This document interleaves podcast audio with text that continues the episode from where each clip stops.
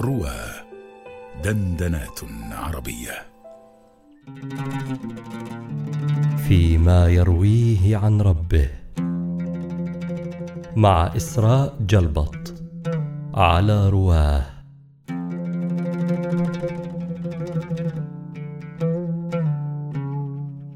عن أنس بن مالك رضي الله عنه قال سمعت رسول الله صلى الله عليه وسلم يقول قال الله تعالى يا ابن آدم إنك ما دعوتني ورجوتني غفرت لك على ما كان منك ولا أبالي.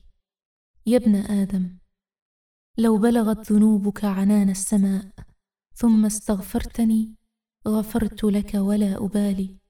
يا ابن آدم إنك لو أتيتني بقراب الأرض خطايا ثم لقيتني لا تشرك بي شيئا. لأتيتك بقرابها مغفرة.